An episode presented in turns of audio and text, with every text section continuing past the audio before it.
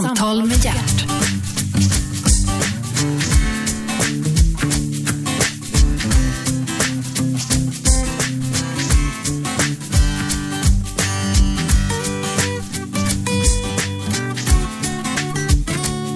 God morgon och hjärtligt välkomna till Radio ett, den nya pratradiokanalen. Du lyssnar på Gert Fylking. Programmet heter Äntligen och gäst idag är Duane Duane, förlåt. Duane ska det vara. Duane Dove. Dove. Välkommen, Duane. Tack, Gert. Eh, Dove betyder duva. Det stämmer, ja. Du kommer ifrån ett fjärran exotiskt land långt bort i, i den karibiska övärlden. Det stämmer, det är Tobago. Trinidad Tobago. Trinidad Tobago. Varför heter det Trinidad Tobago? Jo, alltså det är ju samma stat, det är samma land, samma republik. Men de, Trinidad Tobago, det fick sitt namn av Columbus. Jaha, okej. Okay. Du, jaha, eh, och sen har du kommit en lång väg. Alla vill ju åka till, till Västindien och sola och, och, och må gott och dricka paraplydrinkar. Du valde omvänd ordning. Ja, det kan man säga. Jag, eh, vägen via Kanada och så sen eh, Sverige. Och Duane är chokladexpert. Ja, det är jag. Och du håller föredrag i choklad? Det gör jag. Eh, du håller på med det i tretton år? tretton år, yes. Mm, och så småningom ska vi käka lite choklad här. Okej, okay, du lämnar Tobago och åker till Kanada. Varför det? Ja, jag skulle ju egentligen utbilda mig till eh, byggnadsingenjör. Jaha. Men jag tröttnade efter ett och ett halvt år, tog en liten paus och sen började läsa restaurang, okay. En restaurangutbildning i tre år. Där, i Kanada? I Toronto, yes. Toronto, ja. Tyckte de ishockey också? Gick och tittade ja, på jag så... såg Börje Salming, Salming ett antal gånger på Maple Leaf Gardens för att min skola var inte så långt ifrån eh, Maple Leaf Gardens. Okej, okay, har du träffat honom? Nej, faktiskt inte. Inte sen heller i Sverige? Nej. Inte ens det? Han gillar inte choklad kanske. Du, han gillar allt som är sött. Hör du, Duane, eh, okej, okay, eh, då har du gjort klart din restaurangutbildning i Toronto. Sen är det en bit till Sverige. Ja, och det är så att under utbildningen så, så träffade jag massa svenskar alltså, som läste i samma linjer och eh, följde med dem min första midsommar nitton åttionio. Du träffade dem där? Ja, precis, i Kanada. Är det svenskar som utbildar sig i Toronto? Ja, det var ju, det var ju tre pers som var där. Aha. På samma utbildning, samma restaurangutbildning. Det motsvarar alltså Grythyttan då i tre år. Jaha, okej. Okay. Det är lite finare alltså? Ja, typ. Okej. Okay. Mm. Ja, ja. Och där träffade du tre svenska kamrater? Precis. Och eh, följde med på lite semester i Sverige nitton åttionio, första midsommar. Sommar. Okej. Okay.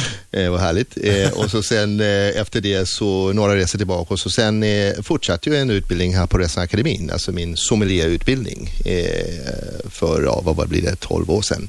Mm-hmm. eh, och det var ju en, ja, bygga på mina restaurangkunskaper från Kanada. Så du är sommelier i botten? Jag är sommelier i grund och botten. Utbildad. Vad är man när man är sommelier för oss som inte vet? Jo, man är specialist på, på vin först och främst och så att kombinera mat och vin i kombination, helt enkelt. Jaha. Eh, och så sen på den här... Du är en sån där besvärlig kypare som står och pratar. Ja, men nej. Jag, är, jag är, kommer från en ö så att jag är ganska lugn. Ja, du, men eh, okej, okay, så att mm. i botten... Ja, du, du höll på med som byggnadsingenjör ett tag. Mm. Och det var inte så roligt. Nej, det var ju trist. Och sen blev det restaurangskola, avancerad restaurangskola. Ja, det blev ju eh, kulinarisk då, nivå, kulinarisk utbildning. Med, va, va, va, vad är du expert? Vad är ditt bästa område? Är det efterrätter eller är det förrätter eller är det... Nej, det blev ju dryck först och främst och det, ah, okay. Dryck och så framförallt som sagt vin och så sen har jag specialiserat mig på rom. Eh, eftersom jag har ju mina rötter i Karibien, har ju besökt massa romdestillerier och så, så ja. Vidare, så valde jag som specialarbetare arbetare rom. Okay. Och då pratar vi alltså allt du kan tänka dig som har med rommen att göra. Ja, alltså allt ifrån hur man tillverkar rom till hur man dricker rom. Exakt, exakt. Och då betoningen på fin rom, lagrad rom. Jaha, i, inte vanlig rom och cola? Nej, alltså. nej, det... det. nej.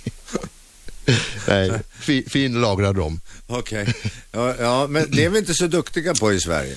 Ja, det, det? det börjar, ja, det växer ju hela tiden. Jag, jag har ju... Eh, Jag har ju varit involverad i en, en restaurangprojekt i, i många år där vi är specialister på rom. Eh, vi har ju i dagsläget Skandinaviens största romsamling. Nu pratar vi var fyrahundra olika romsorter. Så att, fyrahundra? fyrahundra. Finns det mer än Bacardi alltså? Och Kapten Morgan? Jo då, det finns en hel del. Det gör det? Ja, visst, visst. Okay. Så, så att eh, jag är specialist på rom helt enkelt. Ja, men mm. och så du blir specialist på rom och så bra på viner mm. och så är du bra på mat, kombinera mat och vin mm. och så. Och sen så kommer vi så småningom in på chokladen. Men du, man stannar ju inte i Sverige eh, bara så där, utan det måste ju vara någonting annat som knyter det till Sverige också. Jo, alltså dels så började jag jobba här och eh, så att säga inom krogbranschen här i Sverige, och så sen blev jag eh, så att säga involverad i en projekt då, en, en restaurang här på Söder, Restaurang Sjögräs. Okay. Där jag har ju då byggt upp en, en ja, Skandinaviens största romsamling helt enkelt. Mm-hmm. eh, och så med den här romutvecklingen så ville jag gärna hitta någonting som passade bra ihop med rommen. Okej, okay. Den som pratar just nu, som bryter lite grann, lite klädsamt sådär, eh, det är Duane Dove från Tobagos som hamnade i Sverige i början, nej, slutet på, slutet på åttiotalet, eh, början på nittiotalet kan man säga. Hur var det att komma till Sverige och fira midsommar det första du gjorde? Jo, alltså jag åkte från eh, Arlanda eh, och sen tog jag båten från, eh, från stan, från eh, Nybrokajen ut till Vaxholm. Okay. Och sen över till Ramsö, och jag har ingen minne. Där upphört. Där upphört allting. Jag där var upphört. I Sverige en vecka och eh, ja, allt du kan tänka dig man gör på midsommar. Där. Ja, ja, allt. Klassisk mm, midsommar. Allt, klassisk allt, allt. Svensk midsommar. Mm. Och du fick mer smak. Du tänkte, här måste jag stanna. Ja, ja visst. Jag gillar du, snaps. Du, firar, firar, man midsommar, firar man midsommar på det sättet som, som vi gör hemma, hemma på din ö? Nej, det gör vi inte. I, inte på det sättet. Vi har ju massa andra festivaler som karnevaler och ja. massa olika sådana byfester och sådär, skördefester och sådär. Men inte midsommar, nej, det har vi inget. Eh, eftersom det är, det är varmt och skönt hela året. Det är, ju det är midsommarafton jämt. Ja, varje dag. Okej. Okay. Jaha, och sen så hamnade du på Restaurang Sjögräs och så byggde du upp den med fyrahundra rom. Mm, fyrahundratjugoett. fyrahundratjugoett romsorter. Mm. Hur vet man vilken man ska välja? Jo, vi har ju duktig personal som kan ju vägleda och eh, vi håller ju massa provningar, eller jag håller massa provningar med, med rom och sådär. Ja, okej. Okay. Då är det rom, eh, det är man specialist på. Eller också är man specialist på konjak, det kan man vara specialist på. Eller också kan man vara specialist på whisky. Uh, det, det är de där spritsorterna, och det finns ju andra spritsorter som har, där alla pratar sig varma för att åh, det är just det här och det är bara det här och mm. nu ska du smaka här och ja. så ska du ha en grappa och, och ja. speciella glas och. Va, vad tror du, varför tror du att det har blivit så populärt?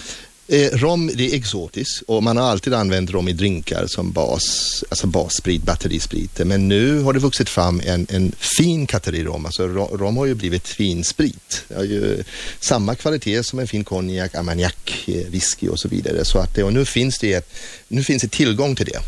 Och det hade vi inte förut? Nej, nej. Senaste kanske tio femton åren, och nu finns det ju ganska mycket faktiskt. Och så finns det ljus och mörkrom. Ja, det finns ju ljus och mörkrom. Vad är skillnaden? Den ljusa har ju, har ju kanske lagrats lite grann, och sen har man filtrerat bort färgen. Är ganska ung, används som en drinkbas. Är den mörka behöver inte vara lagrad särskilt länge, utan det kan vara fortfarande samma vita som man är tillsatt färgämne för att den ska vara, ha den här bruna färgen. Duane, du har alltså varit i Sverige till och från sedan början på nittiotalet. Du har varit här i tjugo år alltså? Ja. tjugo år. Det är länge det. Ja. Hur, hur ofta åker du tillbaka? Jo, de senaste sju åren så har jag varit där i snitt nio gånger per år. Det, jaha. Ja, jag vet varför också. Lite grann. Du har ett eget, en egen plantage. Precis. Kan man säga. Det stämmer. Du är plantageägare. Jag är ju Sveriges enda kakaobonde. Kakaobonde. Kakaobonde. Du är en dubb. Alltså, kakaobonde. Ja, jag har beviset här också om du vill. Ja, det, det är lugnt. Vi ska återkomma till det. eh, ja, okej. Sen, sen blev du kvar i Sverige. Blev det fru och barn här eller nej. Pojkvän och flickvän? Eller, jag har inga nej. fördomar, det vet du. Nej, jag har det.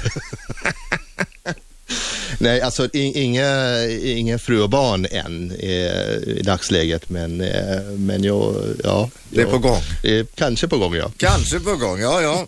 Det ska se. Vi följa med, med intresse. Vi har dessutom en, en gemensam eh, bekant, en släkting till mig som du känner. Precis. Martin Fylking. Martin känner jag mycket väl, sen femton sexton år tillbaka. Riktigt skön kille. Ja, och ni träffades på Restaurang Sjögräs alltså. Det gjorde vi, ja, precis. Du, jag vet inte vad det är med min släkt, och framförallt med min egen liksom, nära familj. Alla håller på med mat.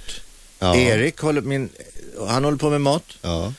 Felix håller på med mat. Han är kock. Mm. Tove, min dotter, hon håller på, hon är kallskänka. Mm. Min fru, restaurangchef, var tidigare nere i Uddevalla. Just det.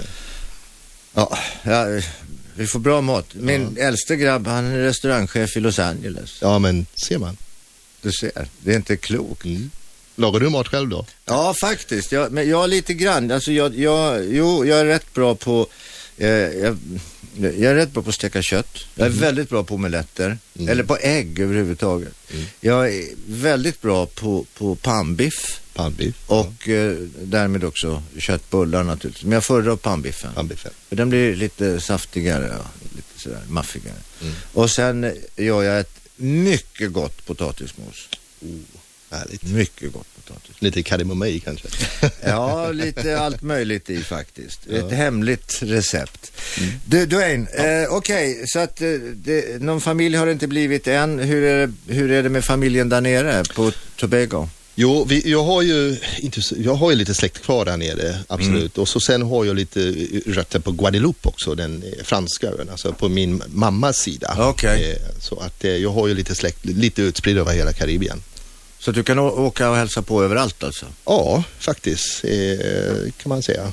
Barbados, Guadeloupe... Eh, Barbados har jag varit på. Ja, ah, okej. Okay. Ja, faktiskt. Mm-hmm. Eh, det var jag bara för att eh, ja, jag var där. Mm. Men det var ju väldigt skönt. Det är väldigt speciellt där nere. Ja, det är speciellt. Ja. Väldigt speciella öar där. Väldigt speciella människor. Väldigt speciell tobak. Mm. Du är mera reggae-tobak, eller? Ja, och, och aloe vera. Ja. Det är bra om man får solbränna. Ja, lite allt möjligt. Mm. Nej, men de gick och sålde där på stranden. Stora mm. aloe vera, vad det nu är. Blad. Ja. Blad, ja. Mm. Och så ska man ha droppar utav det och smörja mm. in sig med. Man delar den i mitten och så smörjer man in sig. Ja, det är jättebra. Mm. Och vad hade du för, för dröm när du var liten kille där och sprang omkring på, på stranden? Du, alltså jag... Vad hade jag för dröm? Jag, bra fråga, alltså. Jag... jag håller på mycket med vattensport. Det gör man på en ö helt enkelt. Ja, det är klart. Så att det, jag har dykt mycket och vattenskid och allt sånt där har man gjort. Men vad jag skulle bli, att jag skulle där jag är nu, det hade ju ingen, in, ingen som helst aning. Äntligen. Samtal med Gert.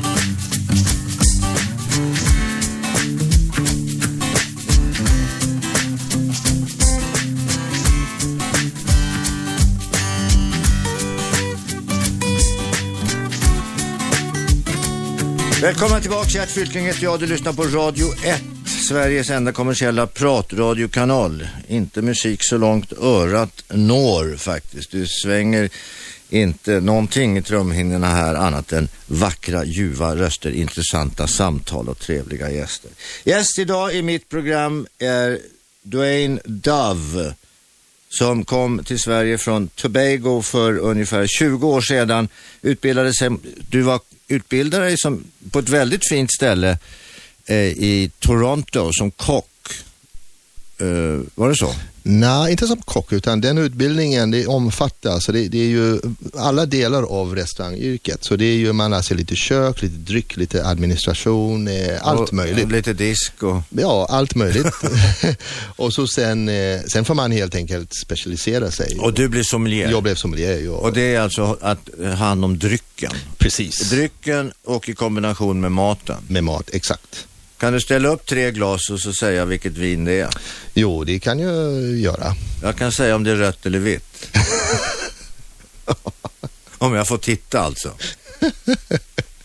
Ja, vi får ha satta glas. jag, är, jag är jättedålig på det där. Eh, men eh, enligt uppgift ska man välja, om man ska bjuda fint, då ska man välja det näst dyraste vinet på vinlistan. Mm. Stämmer det? Ja, det, det beror på sällskapet lite grann kanske. Okej. Okay. Ja, om... Men vi har ju väldigt bra vin i Sverige. Vi har ju, alltså Sverige är ju otroligt, ett fantastiskt utbud av vin och övrig dryck. Ja. Finns ju hur mycket som helst. Och, och du, du tog med dig romkulturen ifrån Tobago, som ligger i Västindien, eh, och lanserade... Eller, och jobbade på ett projekt på Sjö, Restaurang Sjögräs här i Stockholm som nu har fyrahundratjugoett olika sorters rom. Det stämmer. Det är ju, otro, finns det så många destillerier? Eller, eller är det årgångar eller är det olika märken? Eller? Det är årgångar, det är olika märken och eh, det finns ju hur mycket som helst. Det är, framförallt från den fransktalande delen av eh, Västindien, där finns det ju, alltså, vi har ju lugnt tvåhundra och det är årgångsrom då, olika årgångar. Vissa rariteter som inte går att få ta på längre som vi har i vår samling. Men du... Eh, Är det, är det som med konjak och whisky, ju äldre desto dyrare och godare? Ja, att det blir, att det blir dyrare kan man förstå eftersom det lagras länge, men mm. blir det godare också? Ja, det får nog inte lagras för länge. Nere i Karibien så blir det varmt, det avdunslas och det blir för mycket träsmak och allt det där. Så att man får ju vara noggrann när man blandar, när man gör de här blends och, och om man gör en vintage, att man... tappa den på rätt ålder och allt det där. Så att vadå det, vintage? Vintage på de franska antiljerna, alltså på Martinique till exempel, där gör man vintage rom där man väljer ett årgångsrom helt enkelt eh, från en viss plantage, en viss destilleri. Men du, hallå, vänta, vi måste gå tillbaka här lite mm. grann. Eh, rom, ja. Det tillverkar man ju inte utav druvor. Nej, utan det är en sockerrörsdestillat. Och det då använder... är som vi som använder potatis till våran hederliga eh, mm, precis.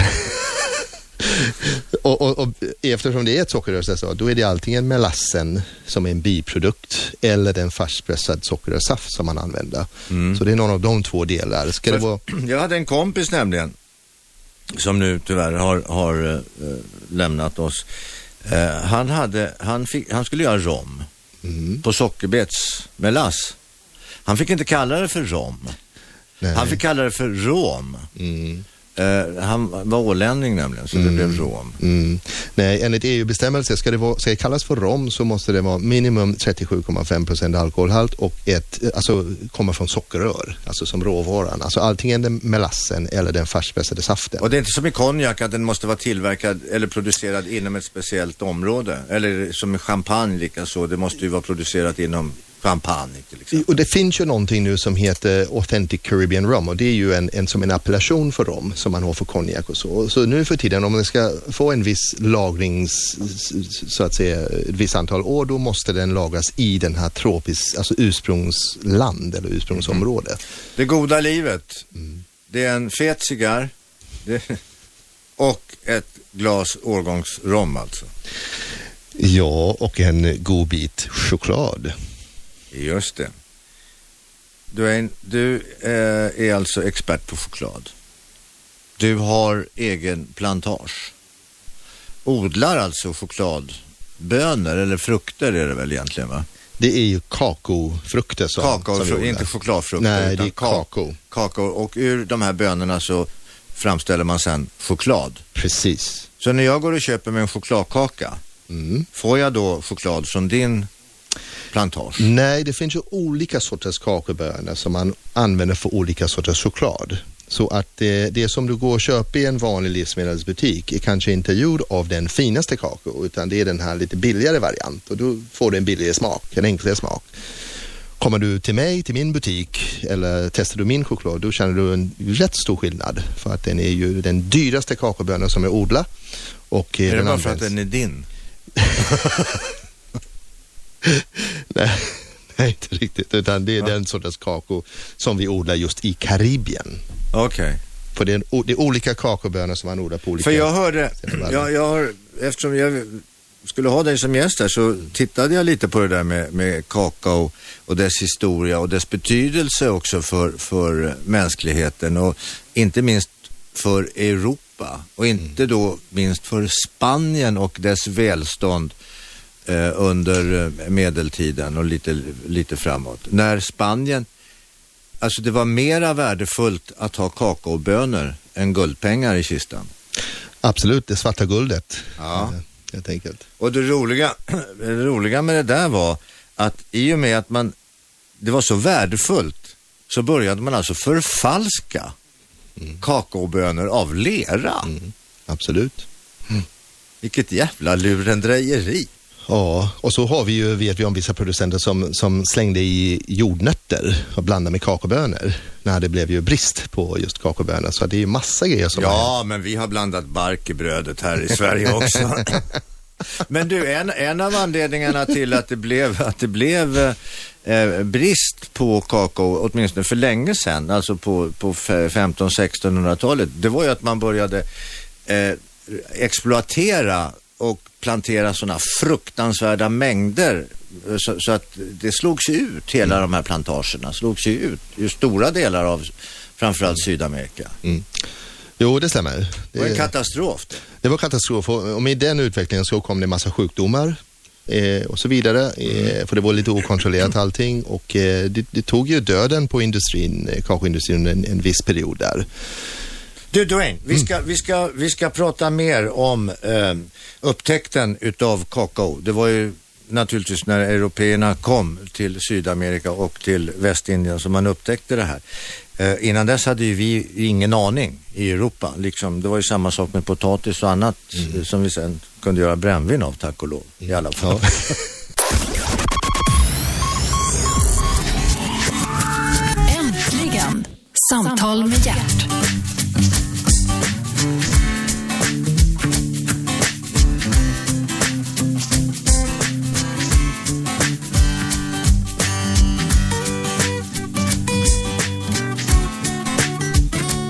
Välkomna tillbaks, du lyssnar till Radio ett.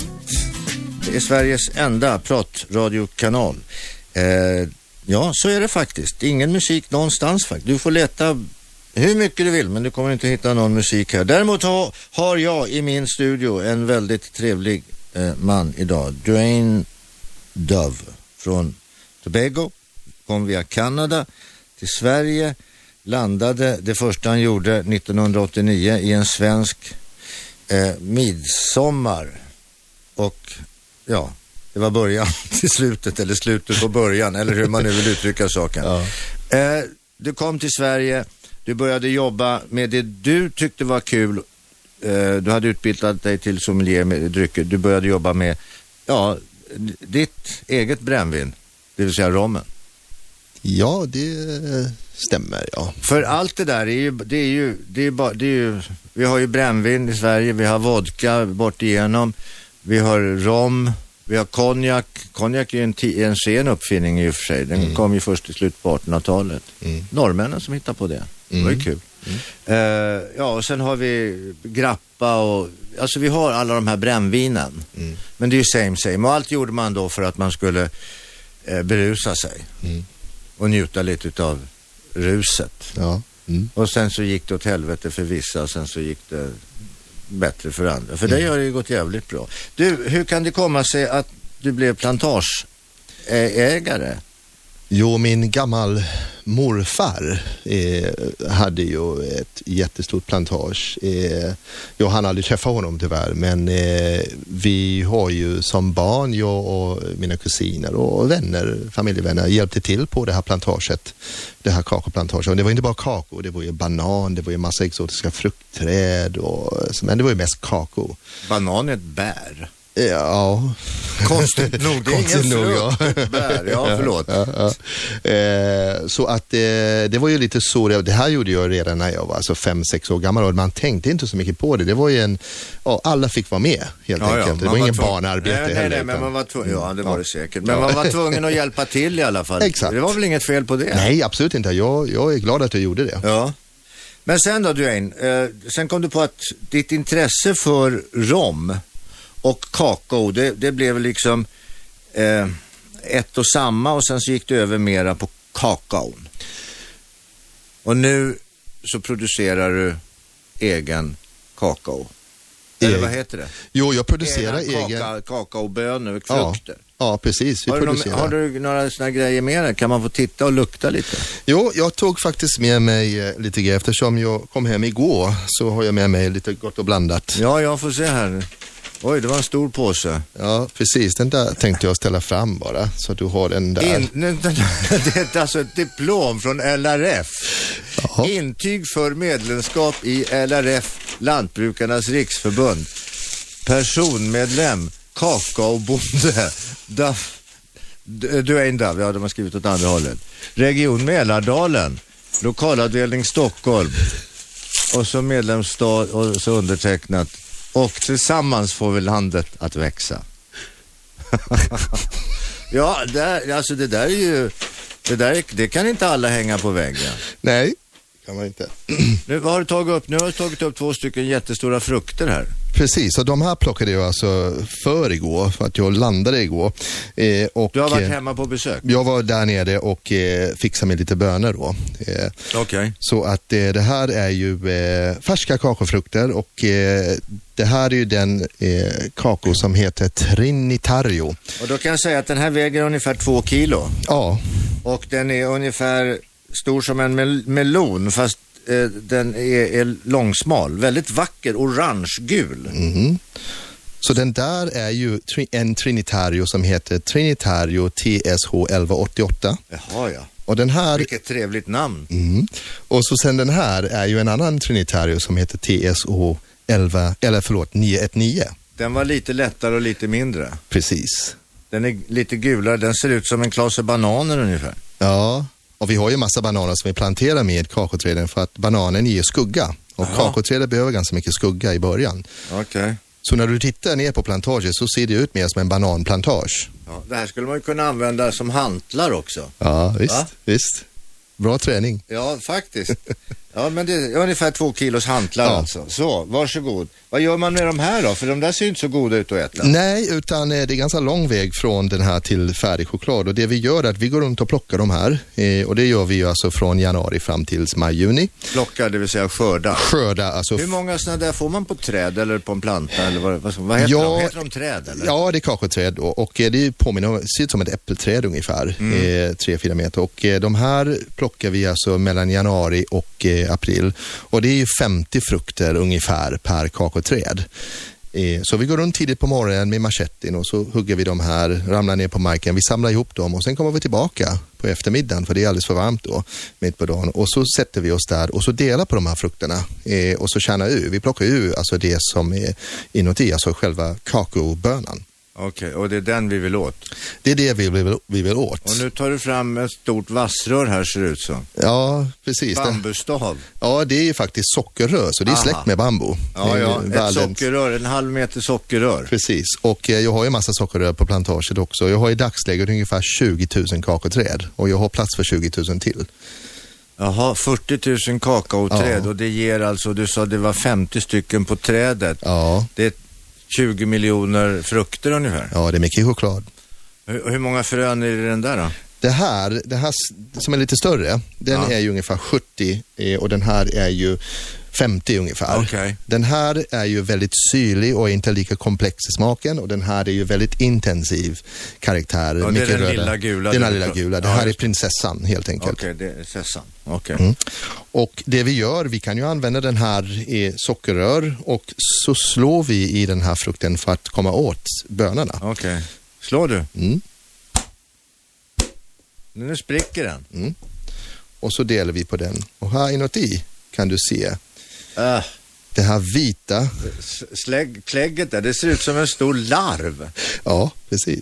Här är ju själva bönor, och det här vita är ju det är själva fruktköttet, så det här kommer vi äta då. Man tuggar inte på hela bönan utan bara suger på själva fruktköttet. Då tar jag den där. Mm. Och det är ganska, en ganska kladdig mm, historia, eh, ja. historia mm. Stor som en, en karamell ungefär. Mm, mm. Och, men I, I den här ligger en böna där. Mm, det är själva bönan här, som du ser. Det är fruktköttet. Det är fruktköttet som du provar, den här vit. Och det är ju smak, det är ju lite passionsfrukt, lite litchi, ja, mango mm. ungefär. Hade vi provat den här, den här mm. första stora, den har ju smak lite mera, lite mer grapefrukt, apelsin. Den har ju lite mm. högre syra. Men tar man vara på det här slämmet på utsidan? Ja, det här, för länge sedan så gjorde man eh, alltså saft, man gjorde ju vinäger, man gjorde ju brännvin. Och det eh, också, jag ja, tackar, visst, det är klart visst. Man gjorde. Men i senare tid så har man märkt att det här är väldigt bra för själva jäsningsprocessen, för man måste ju jäsa de här bönorna eh, mm. innan man kan ju så att säga börja göra choklad. Mm. Nu ska jag drälla med den här. Ja, då har jag alltså fått fått bort det här klägget mm. runt omkring här. Och under Precis. Här är då... Det är själva kärnan då, själva bönan. Själva bönan. Mm. Och den är stor som en mandel ungefär. Ja, precis. Så det vi gör är att vi, vi, vi plockar bort de här bönorna mm. som jag gör nu. Ja, man blir rätt kladdig. Ja, jag gör ungefär tio bönor i handen. Ja. Och så lägger vi dem i en, en, en jättestor eh, box, alltså trälåda då, som, där det ryms ungefär tvåhundra kilo av de här kakaobönor. Det motsvarar alltså tusen kakaofrukter. Eh, och, där, och sen lägger vi bananblad över. Mm-hmm. Och därför det här, så att säga, de här bönorna ligger och jäser ungefär en veckors tid. Och då försvinner ju det här vita fruktköttet. Ja. Helt och hållet. Det, nu, jag blir ett hål på min här. Ja, och den, den är lite lila. Ja, det är den. Och sen är det något litet pill i mitten här också som är vitt. Är mm. det någon mask det, eller? Nej, ing...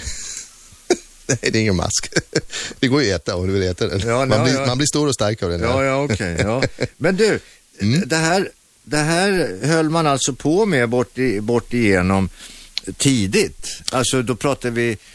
När, när Columbus och, och grabbarna och Cortés ja, och, och Cortés. de kom, kom mm. dit, mm. Det, då pratade vi ju femtonhundratal. Ja, gud ja, absolut. Eh, och då, då höll man ju på det här. Och, och Montezuma, mm. han var ju en jävel på att dricka choklad. Mm. Så att det här var ju en, en, en fantastisk eh, grej som man så småningom fick över till Europa. Mm. Theobroma cacao, som är det botaniska namnet för kakao, som, och det var ju faktiskt Linnaeus som, som gav det namnet till kakon, Theobroma cacao, som är gudarnas mm. föda. Gudarnas föda? Mm. Mm. Nu smakade jag, det var väl inte sådär direkt jättegott? Men... Nej, själva bönan i den tillstånd är ju inget vidare att njuta av. Nej, det är, inget, det är inte sådär så att man... Sitter då, ja. Mm. Men du, hur kom, sen, då, då, då hade alltså eh, de här människorna kommit på det här, urinvånarna då som mm. de kallas, mm. eh, kommit på det här att man ska faktiskt göra, göra kakao utav de här mm. eh, bönorna i de här frukterna. Mm. Och så gjorde man det, och så drack man det, och så mådde man jävligt bra. Ja. Men man blev ju inte full. Nej, man blev berusad på ett annat sätt. Ja, man blev hög på ett man sätt. Man blev hög, ja. Och det, det sägs ju det att, förlåt, jag ska... jag spottar här lite. Eh, det sägs ju det att, att Montezuma, han, innan han skulle belägra sitt hov av kvinnor, så drack han femtio koppar choklad. Hoppas det var små koppar. Annars fick han till, tillbringa mer tid på toaletten än på... Ja, det var ju mindre än en deciliter. Så att, eh, ja, små det var koppar. Ju som små koppar shots. Ja, det var som, som espresso ungefär. Alltså. Ja, precis. Eh, men har det en sån inverkan? Är den afroditisk som det heter? Jo, precis. Man, det kommer ju fram mer och mer ny forskning hela tiden om just eh, hälsoeffekter med kakao och så vidare. Och man vet att den är packad med antioxidanter eh, som gör oss gladare, det är bättre för hjärtat. Eh, alltså det är ju en mängd olika... Ja, för olika... allt är det ju bra. Ja, för allt.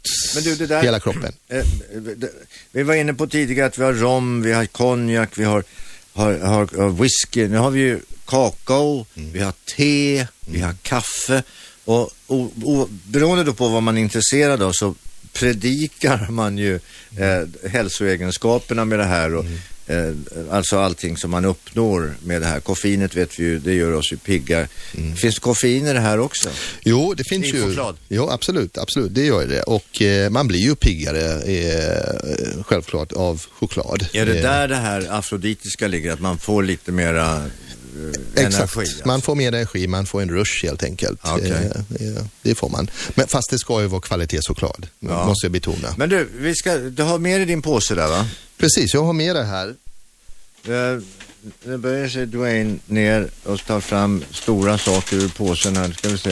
Oj, oj, oj, det var små påsar och små paket. Det är chokladkartonger det där, chokladaskar. Precis. Ja. Men du, då ska vi ta och prov, provsmaka, vi ska provsmaka det här lite grann om en stund. Där. Vi ska bara säga det, vad som var intressant med det här, eh, när man upptäckte det här, eh, det blev ju mera faktiskt värdefullt än guld.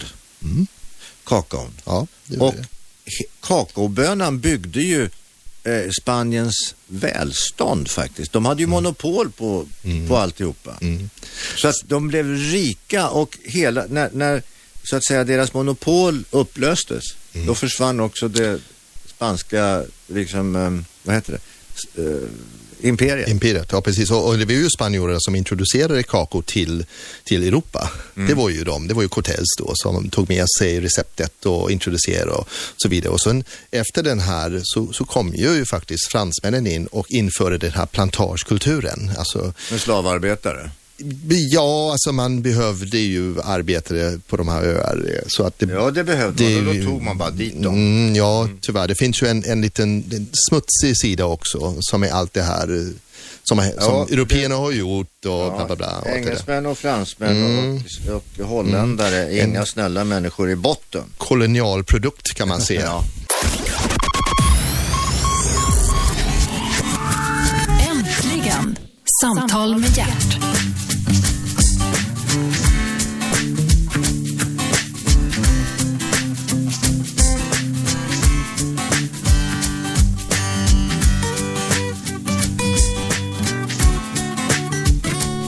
Välkomna tillbaks till eh, Sveriges enda eh, pratradio, Radio ett. Gert Fylking heter jag, Duane Dove är gäst. Eh, du har ett eh, kakaoplantage och du tillverkar egen kakao. Och du har demonstrerat här en stor kakaofrukt. De väger ungefär mellan ett och ett halvt, två kilo styck, de här frukterna. Ja. Och eh, krossat den med ett sockerrör och ur så var inne i den här frukten så finns alltså alla bönorna som ligger i något konstigt fruktkött. Ser inte så aptitligt ut egentligen. Nej. Ser ut som en stor larv. Ja, det är ju... Alien-varning. Ja, faktiskt. Men det är i alla fall ett, ett fruktkött och innan, innanför det fruktköttet som var väldigt gott så ligger den här kakaobönan som folk har krigat om sedan femtonhundratalet ungefär. Mm. Du...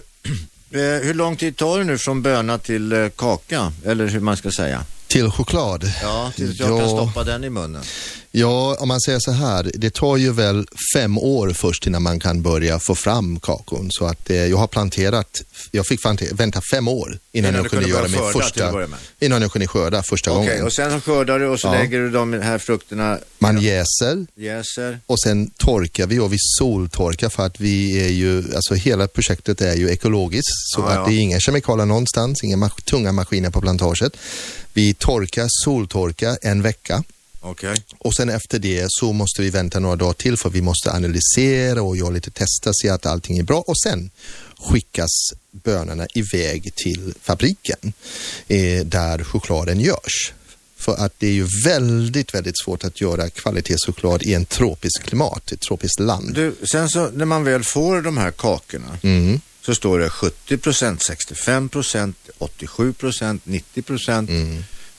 eh, och det är då kakao. Vad är resten? Står det sjuttio procent så är det ju sjuttio procent kakorelaterade produkter. Nu får du tänka så här, i en kakorelaterade produkter, för att i okay. en kakobönor så har du dels kakosmör eller likör som det kallas och sen har du den här torra massan. Ja. Om du gör en kvalitetschoklad så har du ungefär kanske lika delar båda. Gör du en ful choklad då plockar du bort smöret helt och hållet och utökar mängden av den här kakopulver, den här massan. Eh, och då, det kan ju fort, det fortfarande är sjuttio procent. Men, men det är alltså inte sjuttio procent av den bästa delen nej, nej, som är okay. smöret.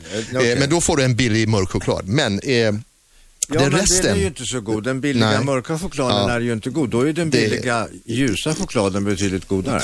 Det beror på om man vill ha mjölk och socker eller om man vill smaka råvaran. Du har inte, du, det finns ju inga råvaror kvar i en mjölkchoklad. Allt som är under trettiofem procent det är ju bara mjölk och socker och vanillin. Eh, så det är, ingen, det, är ingen rå, det är ingen av råvaran som är kvar. Nej, nej, men den här vita chokladen då? Ja, det är ju för det mesta del kakosmör. Det är den här smör. Men smöret som den är går inte att äta. Du måste ju alltså tillsätta massa socker, kondenserad mjölk för att okay. söta upp den ah, och då, då dör ju hela. Den behöver ju fortfarande den här torra substansen, alltså massan, för att den ska ju men, men, bli men, gott va? va varför... men, Ja, förlåt. Resten, om vi, resten av det här trettio procent som vi pratar ja. om, som gör hundra, det är ju kanske lite socker. Är man mån om kvaliteten då tar man socker från sockerrör, oraffinerat och inte klorinbehandlat. Okay. Eh, man har ju kanske vanilj, lite vanilj. Okay. Eh, och så sen kanske lite sojalecitin. Och sojalecitin är ju, det är ingen farlig med sojalecitin.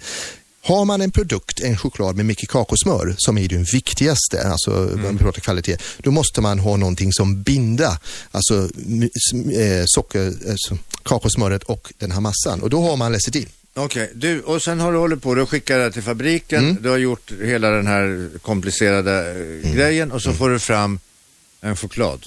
Och den har du en påse där. Precis, jag har faktiskt lite olika varianter. Jag har dels den här första som jag tänkte visa dig att innan ja. du får den. Det här är ju vår, det här är första chokladkakan vi gjorde. Här är noll noll noll ett. tjugohundranio hade vi vår första skörd och det här är det absolut första chokladen vi någonsin gjorde. Den får man inte äta. Nej, den sparar vi. eh, och det, det är ju... kan jag säga, det är en stor, ungefär stor som en vanlig chokladkaka. Ja, hundra gram. hundra gram. Mm. First Harvest tjugohundranio. Precis. Och det är den här som kommer att kosta pengar så småningom. Ja, ja, det kan, ja, lägger precis. Det är en väldigt fin ask i alla fall som mm. är väldigt dyr. Som är guldmaljerat och allt. Bara, bara asken kostar säkert hundra ja, kronor. Ja, det kostar ju några hundra kan jag säga. Okay. eh, men det här är också det som är grejen med det här. Det här är första gången i Tobagos historia att någon har gjort en single estate choklad. Jaha. Det är aldrig någonsin tidigare någon har gjort det här. Eh, förut när vi odlade kakao på Tobago, då såldes ju all kakao till någon kakao... kung. Ja, till exempel. Då blev det de här Linds och den här belgiska chokladen och det blev Toblerone ja, och allt. Blandar ihop allting. Och allt vad det heter. Man blandade ihop för alla olika plantager och sålde man vidare till, till den billigaste eller för den bästa priset. Ja, Men ja. vad vi har gjort är att allt jag odlar på min gård går ju till samma choklad, till samma produkter. Vi blandar inte ut det med någonting. Får man smaka nu då? Absolut. Det här var ju första skörd tjugohundranio, det här är andra skörd som är tjugohundratio och vi har ju den tredje skörd tjugohundraelva som kommer om två veckor. Okej, okay, så det här, nu ska vi se, hur mycket är det här då? Det här är sjuttio procent. Single estate. Single är, estate Tobago. Och det är bara från din egen? Bara från min gård helt enkelt. Och om man tittar på... En liten chokladbit sån där, ni vet sån där liten... En provbit, en fem gram. Ruta bara, mm. ska vi se. Om du börjar med och bara bryter den här chokladen så hör du... det här bräckljudet som är också en, en väldigt eh, viktig så att säga kvalitetstecken. Alltså vi har ju så att säga counchat den här chokladen ganska länge, sjuttiotvå timmar. Får man äta nu? Du får dofta lite snabbt för sig. Och så känner du den typiska Trinitario. Den är ju intensiv, mycket ja. körsbär, lite svartvinbär, mild tobak. Nu börjar det. Mm. Precis. Och alla så sen, viktigt, viktigt med den här chokladen ja. är att, att den får långsamt smälta i munnen. Så du får inte ha bråttom. Du lägger ju en bit på, på tungan och så låter den vara långsamt smälta i munnen. Mm. Nu håller jag på med det. Mm. Mm. Och till det här dricker jag då helst?